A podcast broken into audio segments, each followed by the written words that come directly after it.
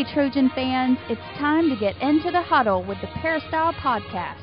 The Peristyle Podcast is your weekly ticket to USC football and recruiting news. Don't forget, you can download the podcast 24 7 at our new website, peristylepodcast.com. And now, here's the host of the Peristyle Podcast, USCFootball.com publisher, Ryan Abraham.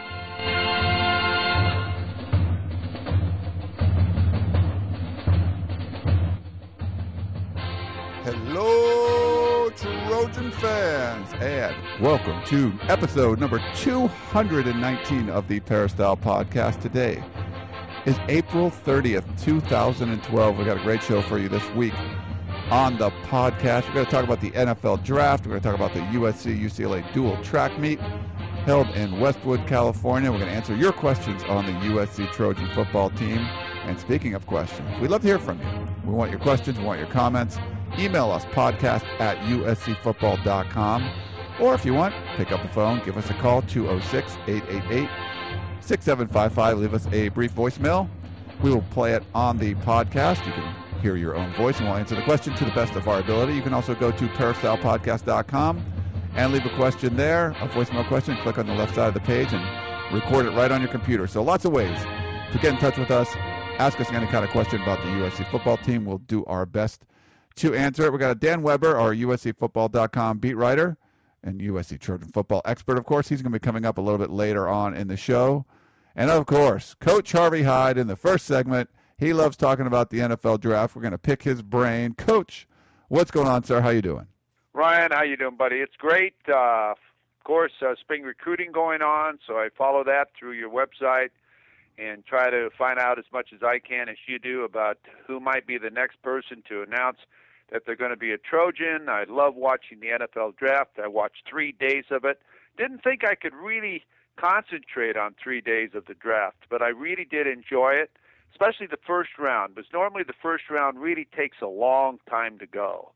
But everybody seemed to have everything in place. It really moved along quickly, and I think the whole thing was done in about three hours. It surprised everyone. Usually they're marathons, but uh, I thought everyone, uh, well, from a USC got a fair opportunity, as we discussed it last week on the show. We can talk about it. And I also, uh, I looked at some of the NFL teams and sort of evaluated who I thought had great draft classes and some free agents that signed. So I'm ready to go. Let's do it, Coach. And before we jump in, I wanted to thank our sponsor, Southern California Tickets. If you need tickets for anything, and there's some hot tickets to get right now in Southern California, the Dodgers playing really well, best record in the National League. The Clippers winning one of the craziest NBA games ever.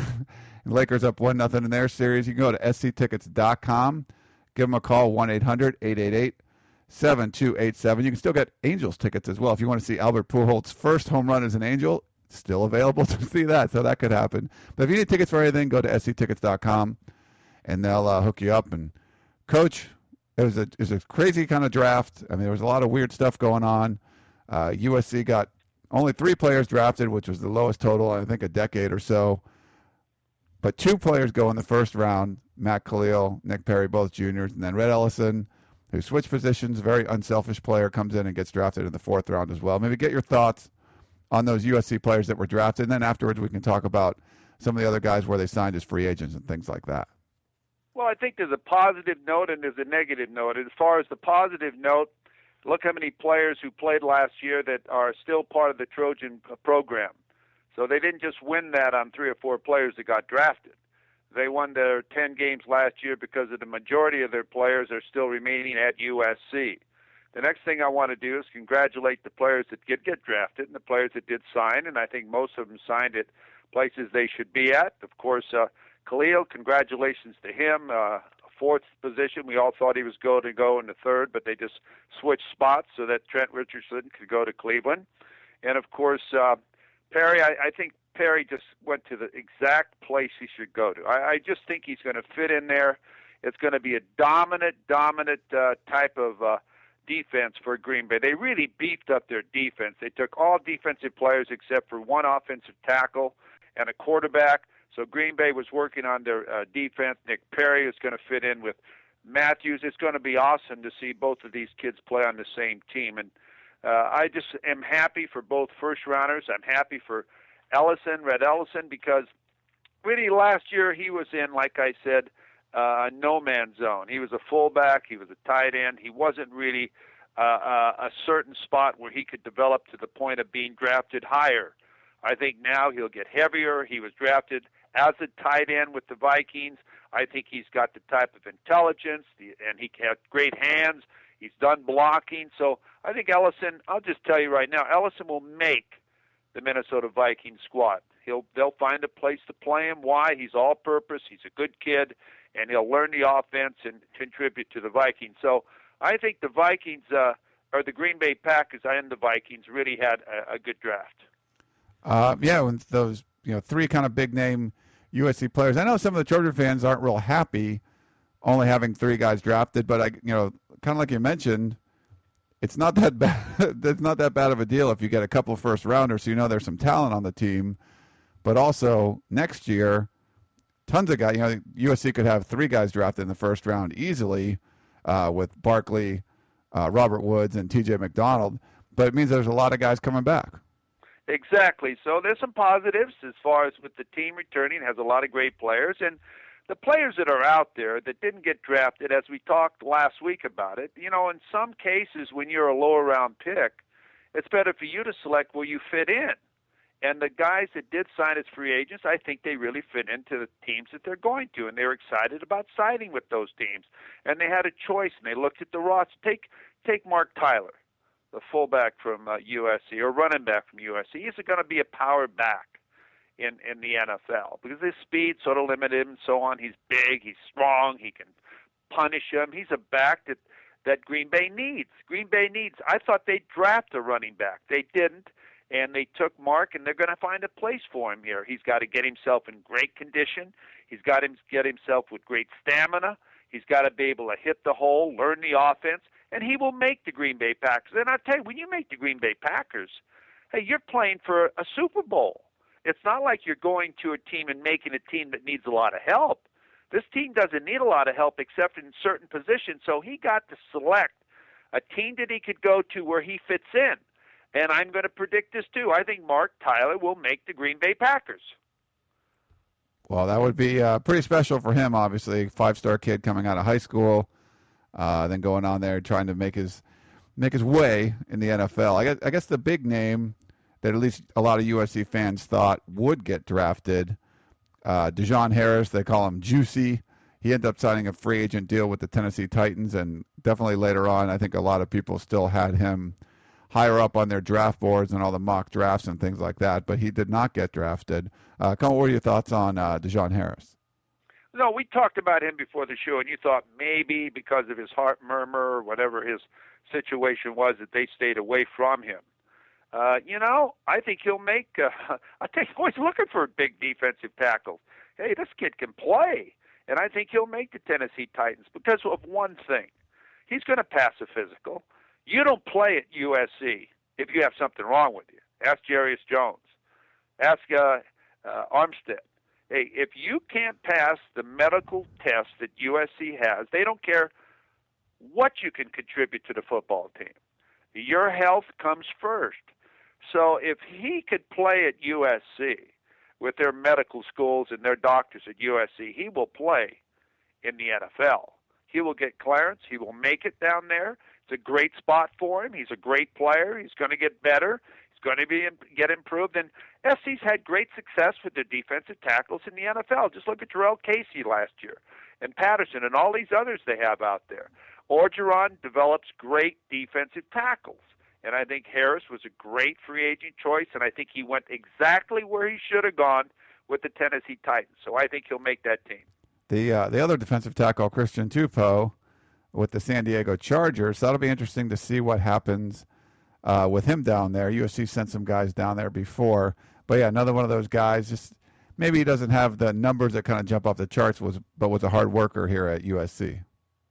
Yes, uh, he'll have a little bit tougher of a time, but he's not quite as quick as Harris. Uh, but uh, you know, he's strong. He might be stronger than Harris, but he'll stay in camp, and if uh, things go his way, he's a hard worker. He's a good kid. That uh, you know, today in the NFL, character means a lot. It really means a lot. You want some good kids on your team too.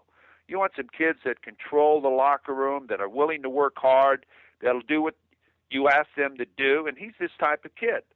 So I think he'll go down there. He'll give him 100%. He'll never lope. Because if you watch an SC practice, and I know a lot of people over the last couple of years haven't been able to watch an SC practice, you don't stand around. And you go full speed all the time. And when you carry that into a camp, you set another rhythm because a lot of the vets don't like to work that hard. And you get a rookie and you tell him you just keep practicing the way you practice at SC, and you got a shot to make that team. So I, I think he's got a great chance to make uh, the Chargers, and I think he went to a great place. He's a great kid, and he deserves the opportunity. I say he's got a 50-50 chance of making the Chargers. Uh, a couple other guys too. Brandon Carswell ended up signing a little bit later with the uh, Oakland Raiders, and uh, Chris Galippo signed with the uh, Indianapolis Colts. I almost said Baltimore Colts. What? What? Man, what? Jeez. but, but kind of crazy. Uh, yeah, so a couple other guys that signed as well. I, hopefully, I didn't miss anybody there. Well, I'll tell you, uh, I talked about him last week on the show. You need Chris Galippos on your football team, okay? I thought he signed at a great, great uh, spot. Now he's with a couple of guys he's tried to beat. Uh, Luck, of course, from Stanford. He's now on their team with them. I think it's a perfect spot for him. If I remember correctly, I don't think Indianapolis uh, drafted any linebackers. They basically uh, uh, worked on the offensive side of the football. I don't think they took any linebackers whatsoever. They took uh, oh, they did take one linebacker from Vanderbilt. Uh, but uh, I think Chris has got the knowledge. He's played in the middle. He's, he'll he'll learn the the playbook. He'll be a great special teams player. He's the guy you want on your team. He's a guy that's going to be at the meetings early, and he's going to be the last to leave. He's going to raise his hand to volunteer to play on any special teams and all that type of stuff. You need that type of player on any team. And I could I'm going to predict now Galippo makes it with the Colts. And Carswell, I'm going to tell Carlisle, I'm going to I'm going to tell you he's a great receiver. Just happened to be at the wrong place. Uh, you got to be at the right opportunity to make it. With the great receivers at USC, you can't play them all. And the way Lee and Woods played, you can't get a lot of turns. But he's a great respe- receiver. I think he'll play a lot. I liked him as a freshman when he first came to USC. I thought he stood out as a freshman. I think that uh, he might get traded around a little bit, but down the road, if he's dedicated, he'll find a place to play in the NFL somewhere. Um, I don't think. Did I miss anyone else, Coach, for USC signings? Uh, if not, we can talk about Armond Armstead, who we uh, people thought he might get drafted. So far, from what I've read, he hasn't been picked up yet by any schools. It's been it's been kind of interesting story with him the whole time. It didn't look like he was cleared by many colleges and or any colleges, and then the NFL hasn't taken a chance on him as well. Which he certainly looks like he has a talent to be an NFL draft pick, an NFL player. Well, it's never been a question about the talent. Never been a question about the talent. I really don't know. I don't think it's ever come out exactly what his health issues were. Uh, it's been kept quiet uh, because that is a, a family decision. They could announce it or whatever. They never did. SC never did come out and say it. There's been a lot of assumptions of what it is or so on, but I don't know and don't want to get into this. But you know, you got to care about the individual's health first, and that's what USC did. You don't think SC could have used Armstead last year? I killed the coaches not for him to be able to play. But the health and the future of a young man is far more important than playing in a football game. And they demonstrated that at USC. That's one thing as a parent you look at. You look at how much do they really care about your kid, and are they going to put him in a position where he may be permanently injured or hurt himself or whatever. So, uh, will he have a chance to play? I can't predict that uh, there may be that opportunity. They may be able to get a waiver to allow him to play. Because I don't know what the injury is or the health issues and so on. I can't make a prediction on that, and I'd rather just stay away from it. Makes sense, Coach. Um, we do have a couple questions to get to. Uh, before we jump in there, though, I wanted to get your thoughts on some of the teams you thought might have had good NFL drafts. I know Pete Carroll took a lot of grief for a couple of picks he made up at uh, you know, with the Seahawks. But anyone stand out for you? Maybe comment on Pete Carroll or any of the other teams you thought were interesting. Well, I thought Cincinnati had a great draft. I really did. I thought they had a great draft. Uh, uh, they got uh, a corner what they really needed. They got some offensive linemen what they really needed. They got a good defensive tackle in Devon Still from Penn State. I just think they really have got their things together now at Cincinnati. They played well last year. They had two great uh, first and second round picks last year, and I think they did this year too. Zeitler, the big offensive guard from Wisconsin, they need offensive help, and they did get it. And they needed some defensive backs. So I think Cincinnati. I'm going to give them an A. Now, if you, you know, you say you can't get anything better than an A normally in anything, but an A plus, I'm gonna give that to the Colts. An A plus. I'll tell you, I thought they had a smart draft. They got the two top tight ends in the country. I think with luck now in offense, uh, I think they're going to be able to. You're going to see the New England offense at Indianapolis. I really believe you are. Uh, I think their their their rebuilding process has been absolutely amazing. The players they got. So I'm going to give them. They got big time players too. They got big time players from big time universities. Not that uh, great players haven't come from smaller schools, but their drafts were Stanford and Clemson and Alabama and Mississippi State and Georgia and Vanderbilt. They got some players that have played before crowds that have gotten some experience, and I liked really what the Colts did. I, I gave them an A plus. I thought that the Steelers got an A on their draft. I think they really did fill their needs. Not that they don't have some holes, but they got two great offensive linemen in DeCastro and Adams for uh, two uh, a hole they really needed to fill to give protection to uh, Roethlisberger and so on. I thought they got a great linebacker too, Spence out of Miami. Uh, so I thought that the Steelers really had a good draft. Uh, I was, uh, I think they really put it together and and uh, had a good one. I'm trying to Cleveland. I think Cleveland had a great draft. Trent Richardson. They got a great running back to go along with uh, uh, Colt McCoy. And you know, I'm quite I'm concerned about Colt McCoy's shoulder. I'm not sure if it's really 100% because they took Brandon Weeden in the first round, the 22nd player selected. So I've got some questions about him. You know, Brandon Weeden's uh, Weeden's, uh, Weeden's a great player. I'll tell you, he's a great golfer too. He he also plays on their golf team, which is pretty good. So I think they got an ex, uh, an older guy, 29 years old, going to be 30 years old, but can really throw the football.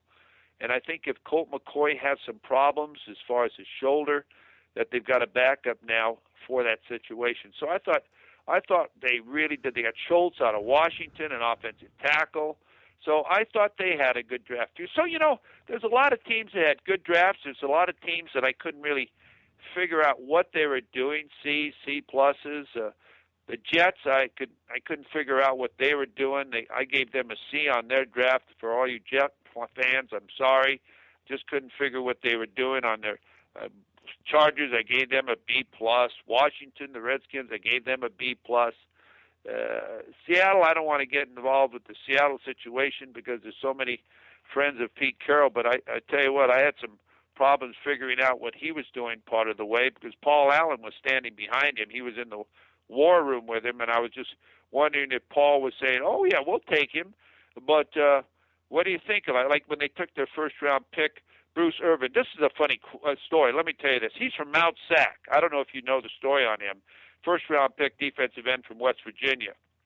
He played at Mount Sac Community College, and uh, he went to West Virginia. I can tell you a story. When he was playing a, a junior college, a community college, and I don't want to point out this, the college or, or anything like this, but this tackle was blocking him at the community college that uh, Mount Sac was playing, and he got nine sacks. Nine sacks in that game. I mean, he just destroyed this tackle, destroyed this junior college as far as the game against him. Mount Sac, of course, has great teams all the time, the community college. Well, after the game, the kid that gave up the nine sacks went into the coach's office, handed him his uniform, and said, Coach, I'm not quitting. I'm giving up the game. I'm never going to play the game because if I can't block a guy like that, and I'm going to see guys like that, there's no future for me in football. That is a true story. Wow. So he got himself a great pass rusher. That's pretty. that is how about that? How would you like to see your offensive lineman come in after the game That's... and hand you his uniform and say, I'm giving it up. I'm done.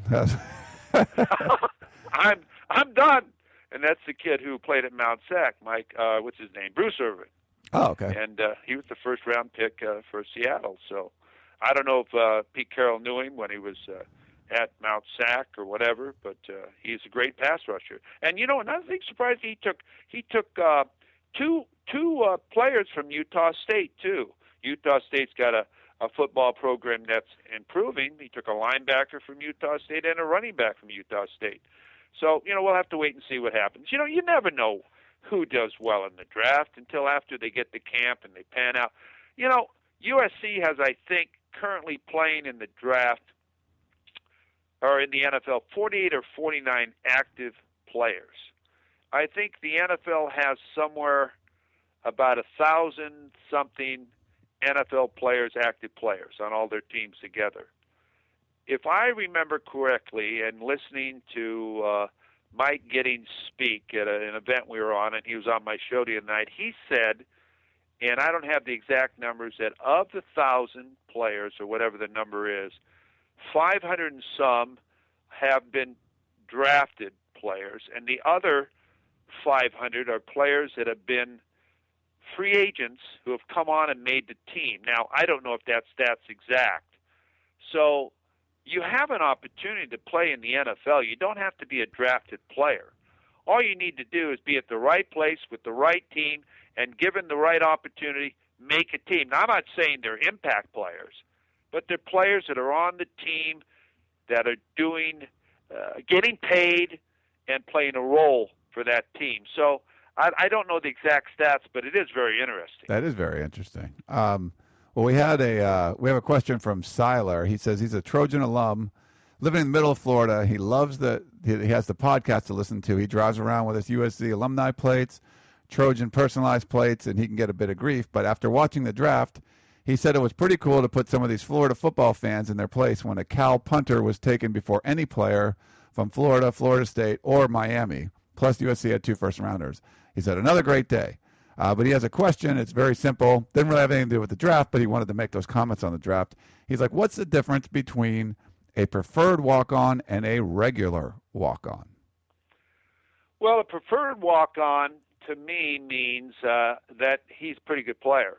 And he's on the bubble as far as you may have given him a scholarship. And he'll have the opportunity, and you'll tell him if he comes to your university that if he follows through and and plays to the ability you assume he can play at, that he could have an opportunity to get a scholarship. He's a pretty good player. Maybe he has scholarship offers at other schools, and uh, you're saying you can walk on. We know you have to turn down the scholarship offers at other schools, but if you walk on, we will give you that opportunity. Uh, if you uh, make our top three teams or you play or you're in a position where you can uh, get a scholarship. So a preferred walk on means you're going to get reps, you're going to be watched, you're going to be uh, evaluated, you're going to get an opportunity and, and turns. And I think that's what the difference is bef- between a preferred walk on and just someone who you think's a good football player that can give you a good look for the scout team, but you're not going to be promised any of those things. Yeah, and I, I think in general, I mean, people ask about questions about walk-ons. Like they don't a preferred walk-on and a walk-on are still walk-on football players. They do not have a scholarship. They don't count towards the 75 limit scholarship limit. Normally 85 scholarship limit, but they're you know they were more involved in the recruiting process. Like there was probably discussion from the coaching staff that a scholarship offer may or may not have. You know they they talked about it at least where when they have tryouts for walk-ons, these are students that are, you know, at the school. Maybe they talk to the coaches and they're like, "Yeah, come on and, and try out and walk on." And they'll have a big tryout and they'll they'll let guys come through. Uh, the preferred walk-ons, you're not trying out for the team as much. They're like, "Yeah, you you can walk on, you can be on the squad." Um, so I mean, there's slight differences, but I guess the the main thing, coach, and people have asked us about this before when now with only 75 scholarships, people are talking about preferred walk-ons more because you're trying to fill the roles. These are guys that were really good high school football players that likely got scholarship offers from other places. Likely USC discussed possibly giving a scholarship offer. This is kind of like their dream school. Uh, the family has the means to pay for college or he's smart enough to get you know academic aid and academic scholarships, and they come on and they're on the team. And you know, like a Robbie Boyer who was Matt Barkley's teammate uh, in high school at Mater Dei is kind of a good example, a recent example of what a preferred walk-on would be. Exactly, and he got a uh, scholarship his final year at USC, and and I think too that uh, a preferred walk-on is you're guaranteed to go to camp. There's a certain number of players you can take to camp, and uh, I think that's a, a plus. You, but there's some players that just come out for football after camp breaks, and you're part of the team, and you do the taxi squad. You do that. You really never have an opportunity. So uh, I think a preferred walk-on now is in a good position because in two years they'll get back their ten scholarships so if you're willing to gamble for a couple of years, and if you do well, there's a possibility you could pick up a scholarship on one of those 10 extra scholarships that USC will get back. So there's always uh, that type of uh, thought too. Right, and and these guys work hard. I mean, they're people talk about walk. I I don't want to make it sound like it's some derogatory term. I mean, USC's had like the Clay Matthews of the world. That that you know that's kind of the rare exception. But these guys are working just as hard. Uh, they don't get the same kind of benefits that the scholarship players get all the time. Um, they're forgotten a lot of the times, and but they're out there working their butts off trying to make the team better. And the better they play, the better the guys on the starting line will play. And then you know, like you said, some guys can play well enough to to earn scholarships. Kyle Negrete, you could argue he was the best punter in the Pac Pac-12 last year, and he doesn't have a scholarship. He's a walk-on. So don't undersell these guys if you if you can he's on his father's scholarship. I always thank his father Jeff when I see him all the time for the scholarship he's giving his son to USC. Nice. he he looks at me like he wants to punch me. But he is he is. I think he's going to be playing on Sundays too. I want you to know, and that, that you know we didn't mention him earlier, but he's going to be playing on Sunday too. All right. Uh, well, we have a couple more to get to before we let you go. Coach Theo said is there any way, and I know you're connected, Coach, that's why we're asking you, is there any way you could put in a word and request them to bring back the yellow face mask? I think it I think it would be a great nod to Trojans of the past, and not only does it look good with the classic uniform schemes, it's also intimidating. What do you think about the yellow face mask, Coach? Well, uh, there, there used to be only one color. You know, there used to be yellow or uh, gray. I, I don't know if you people remember, go back that far. It used to be a gray color, and then all of a sudden it got into different colors. At UNLV, when I coached there, we had red face masks, things that go along with your helmet. That is an issue that you'd have to talk to Pat Haden and Coach Kiffin about because of the tradition of the USC uniform. I'm not for changing any part of the uniform like other universities have done I know when when I coached, our uniform was the same, and I wanted to keep it the same. And the pride of the uniform is not a circus. Uh, and a lot of these schools now, when you turn on the television, you really don't know who's playing until the announcer tells you it's Maryland or it's someone that's playing because of the changes of the uniform, including Oregon. Now, don't get me wrong; they started it and they're doing it for marketing, and kids supposedly like it and so on. But I think you lose the pride of what it's all about the Trojan uniform, the Trojan horse, the different things that you have for so many years that your alumni and everybody rally around and they know what your team is. I'll turn on an, an Ohio State game and I know who they are, but I, I was surprised to see Michigan uh, change and go back to some old time uniforms or some of the things they do did this past year with the tradition that Michigan has with, with their football program. But I hope it lasts at USC. I know there's been some discussion about it.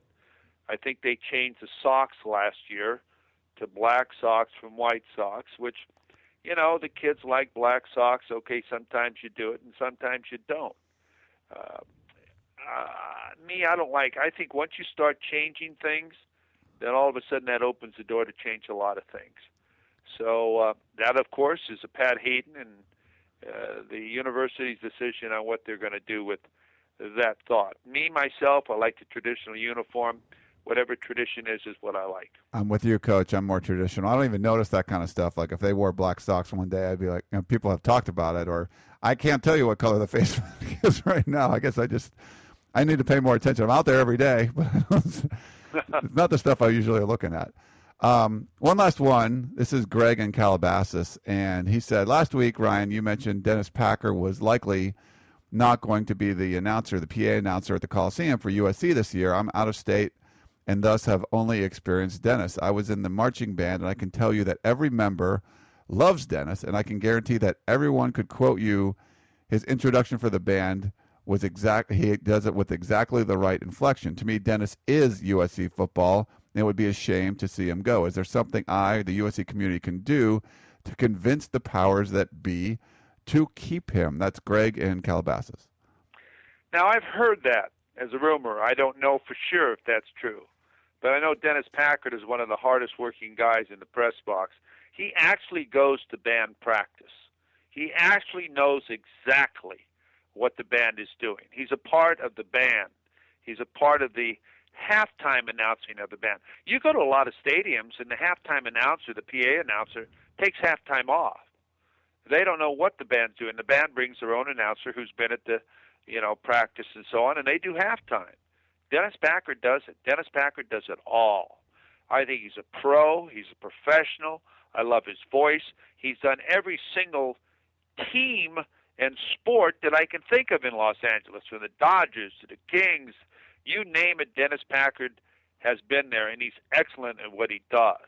Uh, he's doing the Chargers now, and uh, I talk with Dennis about that. It's great to hear his voice in the background when you watch an NFL game in San Diego and you hear his voice. He'll do a an SC game on Saturday and get up and go on down to San Diego and do a Charger game on Sunday.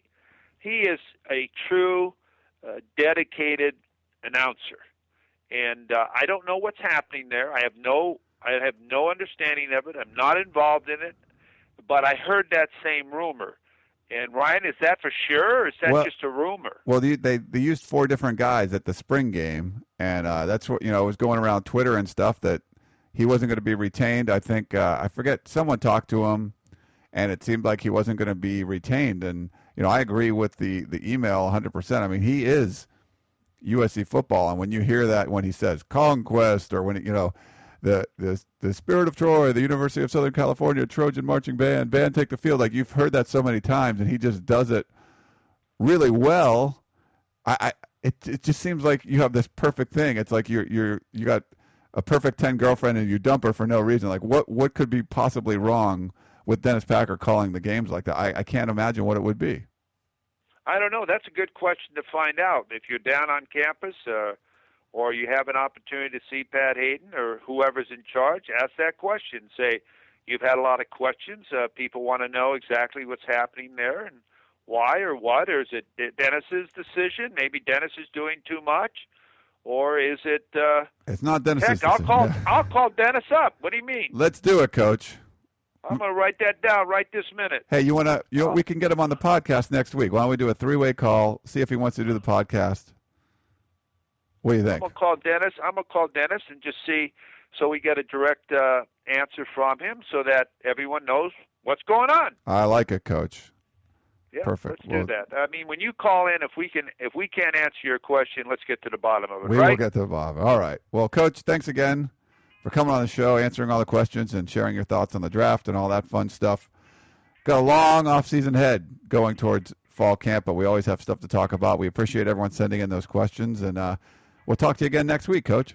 Thank you very much, and for all of our listeners out there that send in questions, uh, we do our very best to try to answer them. We don't run and hide; we just give you our opinion. And thank you very much. And Ryan, thank you. Yeah, thank you, Coach, and everyone else. Hey, 30 seconds away from Dan Weber, we're going to talk about the USC UCLA track dual meet from over the weekend and lots more. Stay tuned for that. Meet us on the other side of the break for more of the Peristyle Podcast. Tickets, tickets, tickets. SC Tickets is your concert, sports, and theater ticket source. We have the tickets you need to any event worldwide. Football tickets are now available. Call SC Tickets now at 1 800 888 7287. 1 800 888 7287. That's 1 800 888 7287. Or visit us on the web at sctickets.com. SC Tickets, concerts, sports, and theater. We now return to the Peristyle Podcast and your host, Ryan Abraham.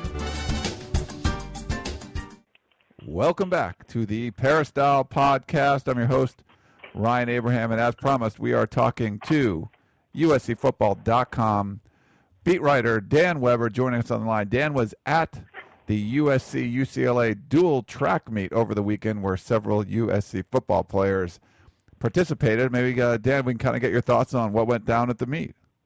Well, you really are inspired by kids like, uh, you know, Tony Burnett, for example, at, you know, 200 plus pounds, uh, probably 205 when the season started. And here he's willing, because USC has so many fewer athletes because of the way, you know, if you're a private school and kids can walk on at, at UCLA or they can get partial scholarships and say the, a partial scholarship at USC still might you might like say a half a scholarship you still might have to pay twenty five thousand dollars a year to go to USC and maybe you'd have to pay you know five thousand at a half a scholarship at UCLA and there were events where UCLA had eleven uh, kids entered and USC had two and it was like you realize it looked like UCLA probably had three times as many athletes dressed for the meet as USC did, and the imbalance there. Uh, so, you know what those uh, football players are doing are allowing USC just to have even a chance to compete in uh, in like dual meets. Now USC's got you know better top end athletes by far than uh, UCLA, and will will probably score more points in the NCAA, but. Uh, you really got to give it to uh, like a kid like, like Tony Burnett. And never, I don't know how long it's been since he's long jumped. Because he basically was a triple jumper, but he decided, you know, I could help USC here. Uh, you know, I'll go out and, and try to long jump for the first time all season. Or a kid like Abe Markowitz. Uh, in both throwing events, had he not walked off, and I guess we were thinking about just a few months ago, he was still in a motorized wheelchair, and uh, uh, you know, maybe around the turn of the, uh, you know, first of the year, and here he is out there throwing the shot and the discus, and he did get him a point in the uh, in the shot. But had he not come over from football, USC wouldn't have had an entrant in either the discus or the shot, and um, so uh, uh, it's uh, it's a tough deal when they've got like limitations or things uh, like twelve and a half scholarships or whatever it is for uh, for men's track. It's uh, it's really difficult uh, uh, to get the numbers up. So uh, uh, you got to give them credit that, that those kids are willing to go out there and they're doing it for the right reasons. They're you know they're competing. They're trying to get better themselves. They're trying to do things that you know Nickell Robey and uh, and and Tony Burnett and Marquise Lee are just out competing, trying to get better, working hard. They're not taking any time off. It's uh, it's kind of inspirational when you think about it, uh, what they're able, uh, what they're doing. The uh, as far as the football players go, I mean, Lane Kiffin's been pretty open, let, you know, not having not having an issue with the with the football players on the track team. Have you seen it kind of affect the, the guys at all? I mean, I know that the USC men didn't do as well over the weekend as some would have liked, but what are, what are your thoughts on how this is affecting these guys? Well, I think, uh, for example, with Marquise Lee, he's uh, well, he and he and Nickell both. Well, actually, now if, if we're going to look at all three of them, they're all trying to get slightly bigger. Uh, you know, Tony Burnett's going to be playing linebacker. Uh, Nickell's trying to get his weight up to about 200 pounds. He's up to 195, and Nickell is probably five pounds heavier than he was a year ago, and would like to probably gain another seven, maybe be 175 when he comes in uh, into August.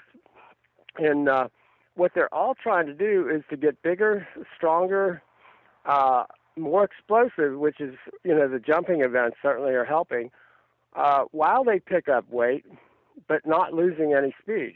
And so, I, I mean, I think it's just, it's really a good, uh, a good training, uh, you know, regimen, and plus the competitive part of it. I mean, just the very fact that these guys are, you know, willing to go out there and when you when you go out and watch them in person, you realize you see Marquise Lee hurling through the air, and you think, man, that's a really big long jumper. I mean, you don't see guys, you know, that are pushing 200 pounds that are built like that uh, come, you know, roaring down the the runway, and hitting the board. Uh, he just he it don't look like. And Tony Burnett, obviously, I think he's the second biggest triple jumper in the country, but uh, they don't look like that kind of athlete, and yet you know, uh, Nickell, I thought had a really good event yesterday. He was sec. He and he and Marquise were second and third.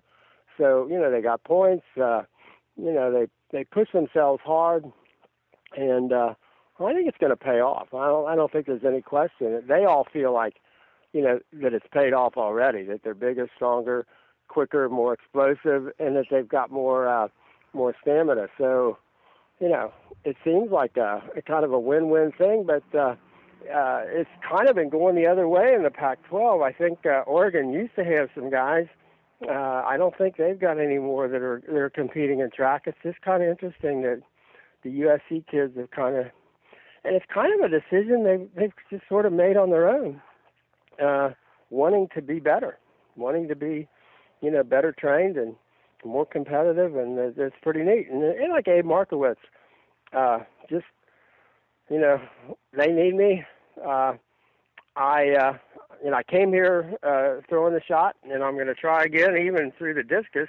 And I don't think he'd thrown the uh, discus in years, you know. And he finished fourth, but uh, wasn't all that far out of scoring a point, even in the discus. And that's such a technique-heavy event, and yet he was willing to to give it a shot. So you you got to like kind of the the sense that you're getting from the USC football players uh, in terms of their willingness to to go out and compete. And you just think, you know, is that a kind of a, a sense that this entire football team has? And you get the feeling maybe it is that, that maybe you know you're seeing one of those moments where uh, where kids just sort of come together and uh, you know not all that unlike maybe 10 years ago when uh, when you had the Carson Troy uh, you know senior year and those kids just all sort of came together and younger kids and and you know decided this was time to to uh, kind of make a make a big step up.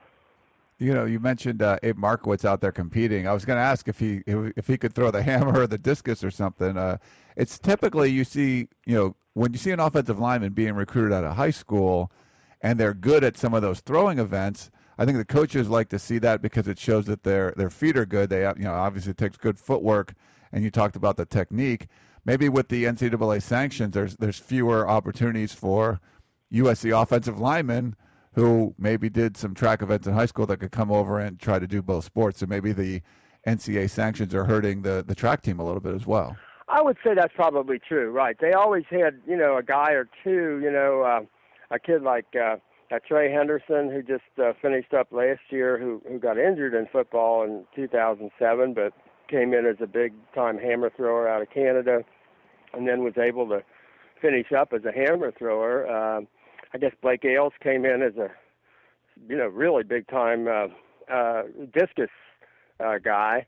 Uh, yeah, I, I would say those numbers have probably been, been limited by the football sanctions. Uh, you know that one or two guys a, a year that that might come over. Although probably more than that has been the fact that how many hours and how much specialization there is you know, in big time college football. It it's a takes a pretty special kid now, uh, I think, to to make that uh, commitment and and to um, uh, to be willing to do the second sport. And it takes that coaching staff that's willing to, you know, allow a kid to say miss a Saturday uh, scrimmage like uh, like uh, Lane did with uh, with Marquise and uh, allowed him to go to the Texas Relays, for example, which are kind of the a big deal, you know, interesting. And Marquis said that was kind of the high point of the year, getting to go to the the Texas relays. And uh, so most coaches probably aren't, you know, it, it probably defies the stereotype that you know people had of, of Lane being so, you know, singularly focused on football and that. But he certainly seems to have had a very comfortable relationship with uh, with the track program and with the kids that, that want to do both. Um, well, the other thing I wanted to talk to you about, Dan, before we get to a couple of these questions, was uh, the the NFL draft. Uh, USC had two players go in the first round. Rhett Ellison ended up going in the fourth, and uh, that was it. And uh, you know, I was watching the end of the coverage of round seven, and Mel Kiper's big board. They they had a couple Pac Pac-12 guys yeah. on there, like Vontaze Burfict and uh, DaJohn Harris, who I think a lot of people felt was at least going to get drafted fifth, sixth round or something like that. And kind of get your thoughts on what went on with the draft. Well, I think uh, DaJohn had to have been hurt by the uh, the uh, uh, heart specialist who flagged him in the uh, in the combine. and it surely seems like it was an up in the air issue, and that it was something that uh, uh, kind of a natural, uh, you know, situation with his heart that isn't that unusual. The doctor was from the Cleveland Clinic who has kind of a special interest in that area. I know as soon as it was over, uh, as soon as you know uh, DaJohn got back, I know his agent got him with a, a, a cardiologist in Scottsdale who said, you know, he's fine. It's not worth, not even worth talking about. There's no issue here, and he obviously was was in good shape and he was running well and and uh, his weight was good and all that kind of thing. But uh, I guess you know in the NFL, if you give them one reason maybe not to take a take a flyer on you, you know they've got all those free agent signings, and so they can. Uh, and and sometimes you're better off being a free agent signee, uh, getting with uh, you know you've got a choice of, of teams, and you can kind of you know you have a, little control over that. You don't you know have the original contract, but um, those uh, you know bottom of the uh, you know the sixth and seventh round uh, contracts you know maybe uh, don't outweigh the ability to to go to a team where you really want to go to. But I do think that uh, that that doctor flagging him, uh, he he should have he was good enough and uh, had a, a body of work good enough that he should have been drafted. So he he had to be knocked out. I think Vontaze, because of all of the issues, you know, with the uh, the drug test, and then the, he only did 14 reps in the uh, in the bench press, which is just stunningly off key. You know, somehow it's like wow. On top of all the uh, behavioral and, and coaching issues, when you see a performance issue like that, and then you see the drug test, it's just you know, do we?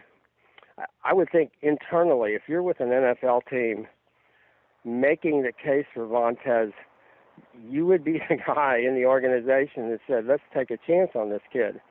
And I think it's a lot easier to pass on somebody uh, than to go for him. And uh, I think the USC kids, you know, you had Christian, you know, with the surgery that, you know, the, uh, on on the knee that, you know, just certainly limited him, you know, somewhat. You had Marc with a couple, Marc Tyler with a couple of issues in terms of weight and maybe not running as, as quite as good as he should have, and then you know the disciplinary stuff and the off the field stuff. Uh, each of the USC kids kind of had enough of an issue that uh, that was going to you know make them more of a candidate to be a uh, you know a free agent signee than than not. I mean, actually, I think this class, this group might fare better as free agents than say last year's uh, group of free agents did. I think they, they're more uh, specifically talented in, in certain areas where, you know, you had, say, a uh, uh, somebody like Bradford, for example, who was, you know, in the last couple of years is a good example of a, you know, of a guy who's sort of in search of a position, in search of what's the best thing. You know, I think a kid like, like Brandon Carswell was, is a free agent with the um, 49ers he can do a couple of things. You know, he's big enough, he's fast enough, he really he blocks people. He's uh, a really hard worker. Catch the ball, you know, he's got uh, some skills. He'd been a quarterback in high school. He's the kind of free agent I think that you know can find a place in the league, uh, and so I think they've got more of those kinds of kids that uh, that will have a chance. I mean, the one I think everybody was so thrilled with, who did get drafted, was Rhett Ellison, and you know in the fourth round by Minnesota, and I think that's a he's just, I mean he's one of the few rookies who will come in and be a leader uh, in the weight room or on the practice field just by the way he works and what he does, and I think Minnesota did their homework in uh, in saying that you know this kid will not only be you know a disciplined special teamer who can do so many things, but uh, you know he he, he will be the kind of guy that could be a rookie and show the veterans uh, this is how we work. Uh, so you that was a that was a wonderful thing to, you know to see him get picked and it's kind of an interesting draft. USC, you know, they only get three, and that's uh, that's the lowest in a decade, and, and yet you get two first rounders, which is you know uh, uh, equal to the other 11 teams in the Pac-12 uh, you, you hold on to your place as the you know the program that's produced the most first round draft picks in history, the most draft picks in history. So, and, and that's kind of what I'm writing today. A column will be uh, if this is the worst draft in a decade, and the uh, you know I think your program can sustain that if you get you know two first round picks, uh, both juniors, basically kids that had another year to go. Uh, you're doing pretty well actually. Yeah, not too bad. Uh, let's go for yeah. Next year should be really interesting with that. Right, and, and if the reason your your uh, your draft picks are down this year are because kids decided to come back for another year, like Matt Barkley and you know T.J. McDonald, or because two of your All Americans uh, in line are underclassmen like Robert Woods and uh, Marquise Lee, you're in good shape. I mean, that's like the dream scenario, you know. For the, you know, I'm not sure I I quite you know understand people who think, oh man, this is not good. This is our our worst draft. No, no, no. This is actually this is the good news. The good news is those players are all you know coming back. You know, you got uh, you know 18 starters coming back. That's the good news. Yeah. That's what you want. I mean, that's when you win national championships, or when you have those kinds of players who are still in the program. The uh, it's funny. The NFL.com. I think Bruce Feldman tweeted it this morning. I retweeted it, and I, this will lead into a question for you, Dan, that uh, that uh, Paul sent in. Um, but he they, they talked about next year's early draft. They had three of the first four players either play for USC or used to. They include Matt Barkley, Robert Woods, and Jarvis Jones, who's now a linebacker at Georgia. They also had T.J. McDonald in the first 30 picks. So that's a pretty good representation for USC. And then it kind of leads into this question here. Paul had, he said, I have a question about Marquise Lee. I heard rumors that because he's older than the average freshman, he would be eligible to declare for the NFL draft after his sophomore year. Any truth to this? The uh, thought? Uh, no, no. Maybe if he's playing baseball, I don't know. There's, they have some slightly different uh, rules in baseball that uh, I think there may even be an age component, but no, not in football. No, no. Yeah, you have to be three no. years. So the rule is three yeah. years removed from high school. So it doesn't really matter school, right. how old you are. You just have to have you know three. So he's you know he's out of high school for three years. So you know like Marinovich was the first sophomore I believe ever to go to the draft. That's because he redshirted his freshman year, played two years. That was three years, and then he was eligible to go. Right, and and like uh, uh, what's his name, uh, Andrew Luck actually would have been eligible last year after his redshirt sophomore year, uh, because he had redshirted. Uh, so many people forget. And boy, uh, when you think about it, uh, here you know the two USC kids that are drafted uh, were both redshirts, uh, and, and Matt Kalil and, and Nick Perry had you know spent another year in the program. So uh, uh, you know it's uh, it's uh, you know not necessarily the worst thing in the world to to be coming off a red shirt. Uh, we have a couple of questions, other questions to get to, Dan. This one's kind of an interesting one. Just I, I you forget like we we're around this terminal terminology a lot of the time. Uh, but this fan has a question about some of the roster terminology. Okay. Hey guys, this is Bill from Chicago. I just needed to ask you guys a question. I'm looking at the football depth chart, which you click on at the top of the Peristyle Podcast webpage. And when you look at the players, some of the players like Dallas Kelly and some other players, their uh, description ends with the letters SQ. I have no idea what SQ means. Maybe you could tell us.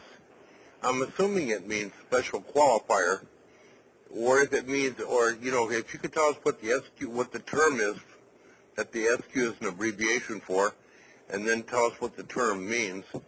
I'd appreciate that. Thanks, guys. Keep up the good work. Enjoy your podcast.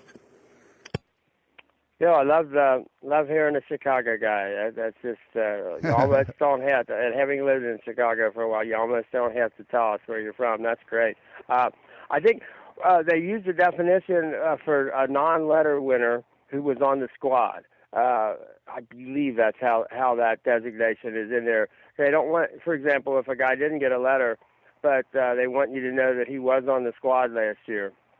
Uh, so he didn't redshirt, uh, and that kind of thing. So it's it's not it's probably one of the least uh, you know descriptive uh, terms in there, but but I do believe uh, they use that as sort of a, a catch-all for guys that were on the team, uh, but didn't but did not letter uh, during the previous year. Right, and the the if you look at the USCTrojans.com, like the official website, they they have a little bit more detail, but essentially, what you're putting behind a player for experience is um, sometimes if he just transferred, you put a transfer like a JC. Right. SQ is a squad squad experience, so they were on the team, but they didn't they didn't get a letter, they didn't play.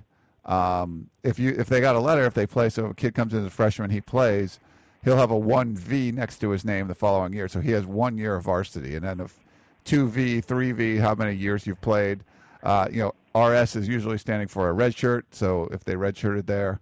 Um, but yeah, so it's basically like Dallas Kelly. He's been on the team.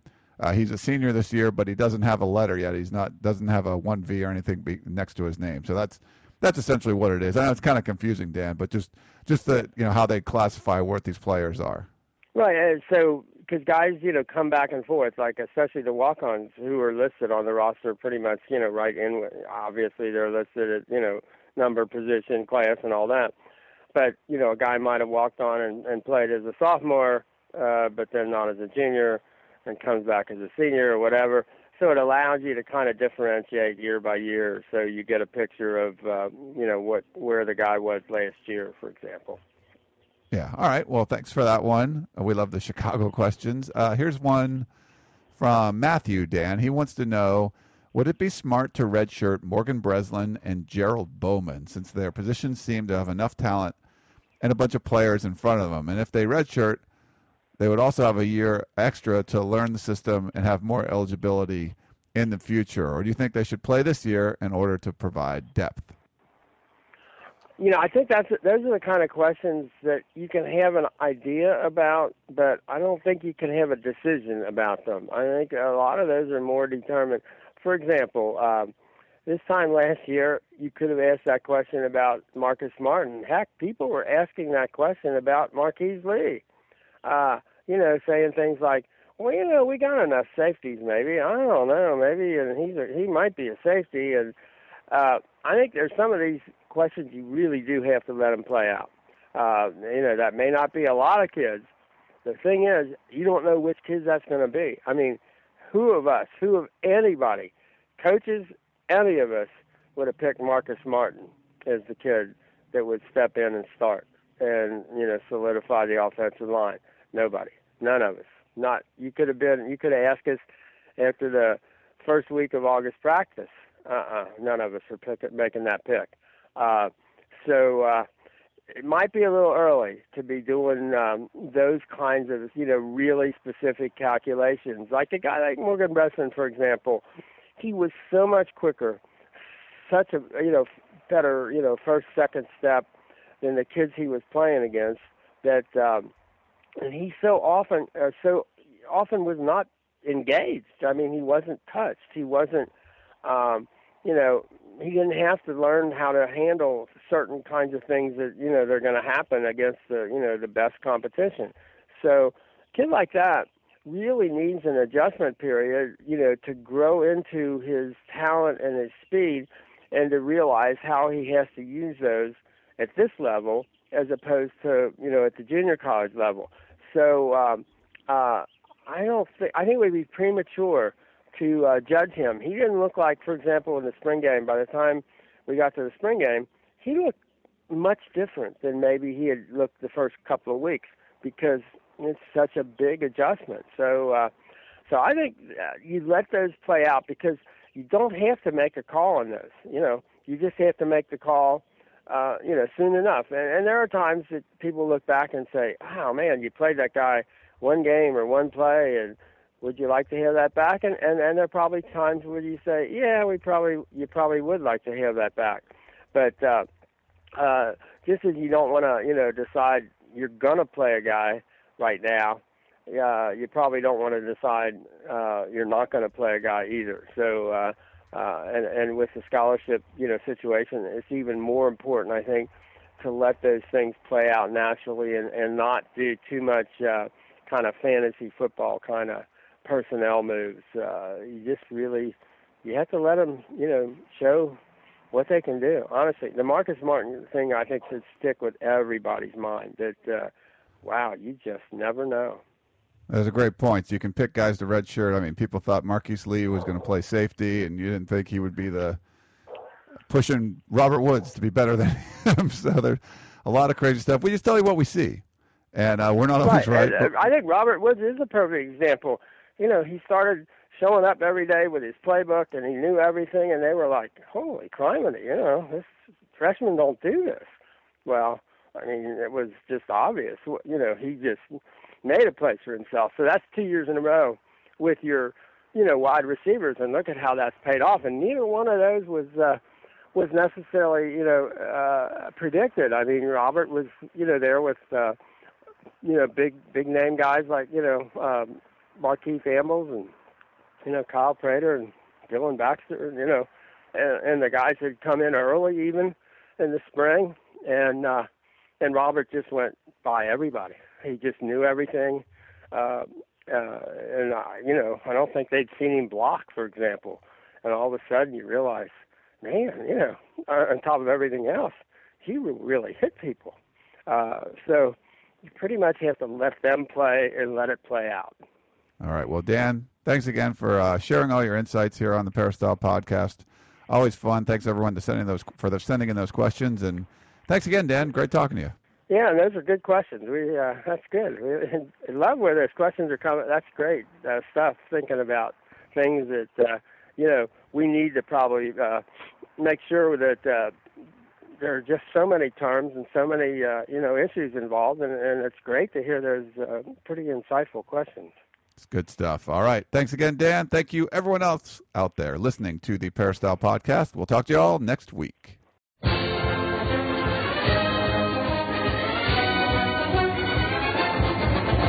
You've been listening to the Peristyle Podcast presented by USCFootball.com. Be sure to tune in next week for the latest news on Trojan football and recruiting. And don't forget, you can automatically download the podcast directly to your iPod or MP3 player for free. Just click the iTunes link on peristylepodcast.com or search for Peristyle Podcast at the iTunes Music Store.